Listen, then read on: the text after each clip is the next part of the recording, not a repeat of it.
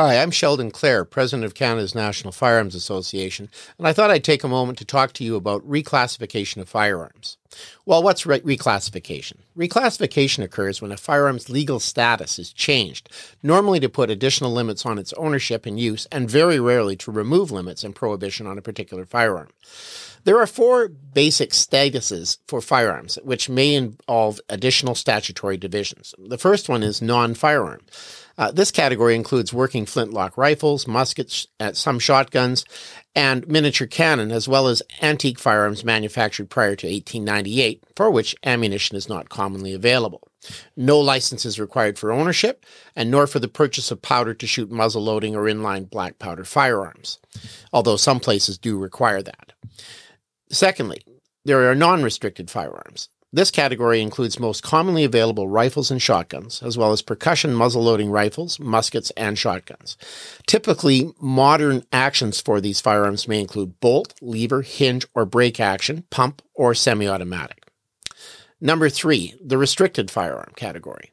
This particular category includes handguns, which are not otherwise prohibited due to barrel length or caliber. It also includes some rifles or shotguns, which have been included in this category by legislation or order in council.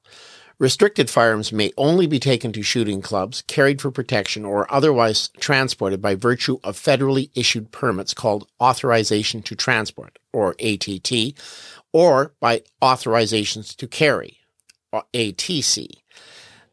Then the fourth category is prohibited firearm. The prohibited class includes a wide range of firearms prescribed by order in council to be prohibited.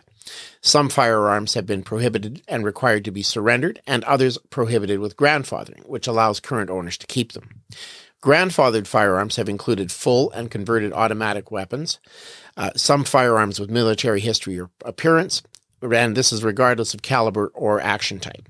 Even some bolt action rifles are listed in this category. There as well, there are some firearms of large caliber, short barreled handguns, and handguns of either 25 or 32 caliber. The handgun categories include approximately half of the revolvers and pistols owned in Canada.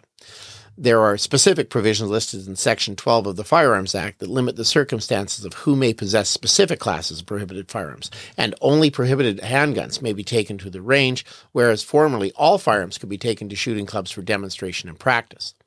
In recent years, increased restrictions have meant that most of these firearms are not able to be uh, used lo- legally at the range and must stay at home locked up.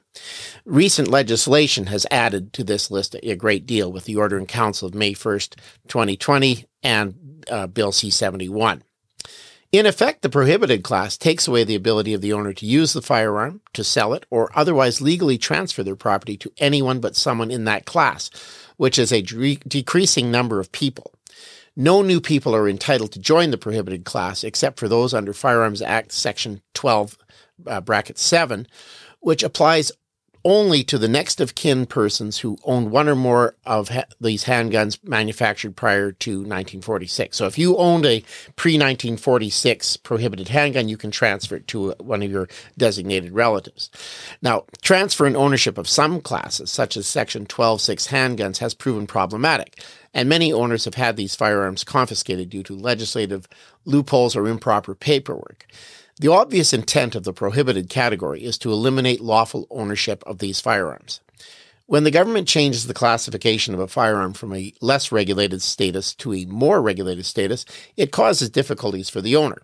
First, the value of the firearm decreases as it cannot be sold to anyone but those in the grandfathering category or a museum. Second, their ability to enjoy their property is severely curtailed, as the firearm may no longer be taken to the range to be fired, may not be used for hunting, can't be used for self defense, or other perfectly lawful, fair, and reasonable purposes, uh, depending on whether it is a handgun or some other type. Third, it causes concern with the firearm owner that their other firearms may be subject to similar increased controls, and thus such action builds resentment both for the law generally and for the political party in power which took such action. Uh, next, I want to talk about why converting firearms to fully automatic is a misleading test to choose to prohibit a firearm. Okay, so often police or other groups who favor increased controls upon firearms will argue that a factor to consider is whether or not a particular firearm is easily converted to full auto, a capability which means that cartridges or shot shells may be fired continuously with a constant pressure of the trigger. Well, this is a misleading test for at least three reasons. First, almost all firearms capable of holding more than one round of ammunition could be converted to this status by someone with adequate training, knowledge, and tools, or simply an inventive mind. Examples of this fact include the Lee Enfield bolt action rifles converted to fully automatic uh, in late World War I, the Howell automatic rifle, for example, and those made in World War II to address a shortage of Bren guns, which uh, it would include the Charlton automatic rifle. Another well known example is John Moses's Browning uh, conversion of an 1873 lever action rifle into full auto. That's a tricky proposition, but it didn't take him long.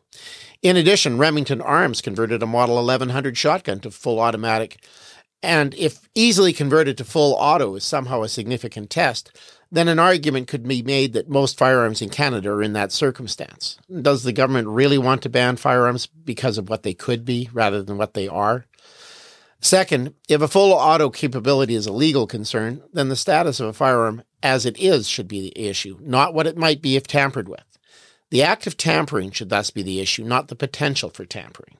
And in comparison, one does not receive a speeding ticket for owning a vehicle capable of exceeding the speed limit, but merely for operating that vehicle in excess of the posted speeds. That's an activity which is statistically far more dangerous than any activity involving firearms.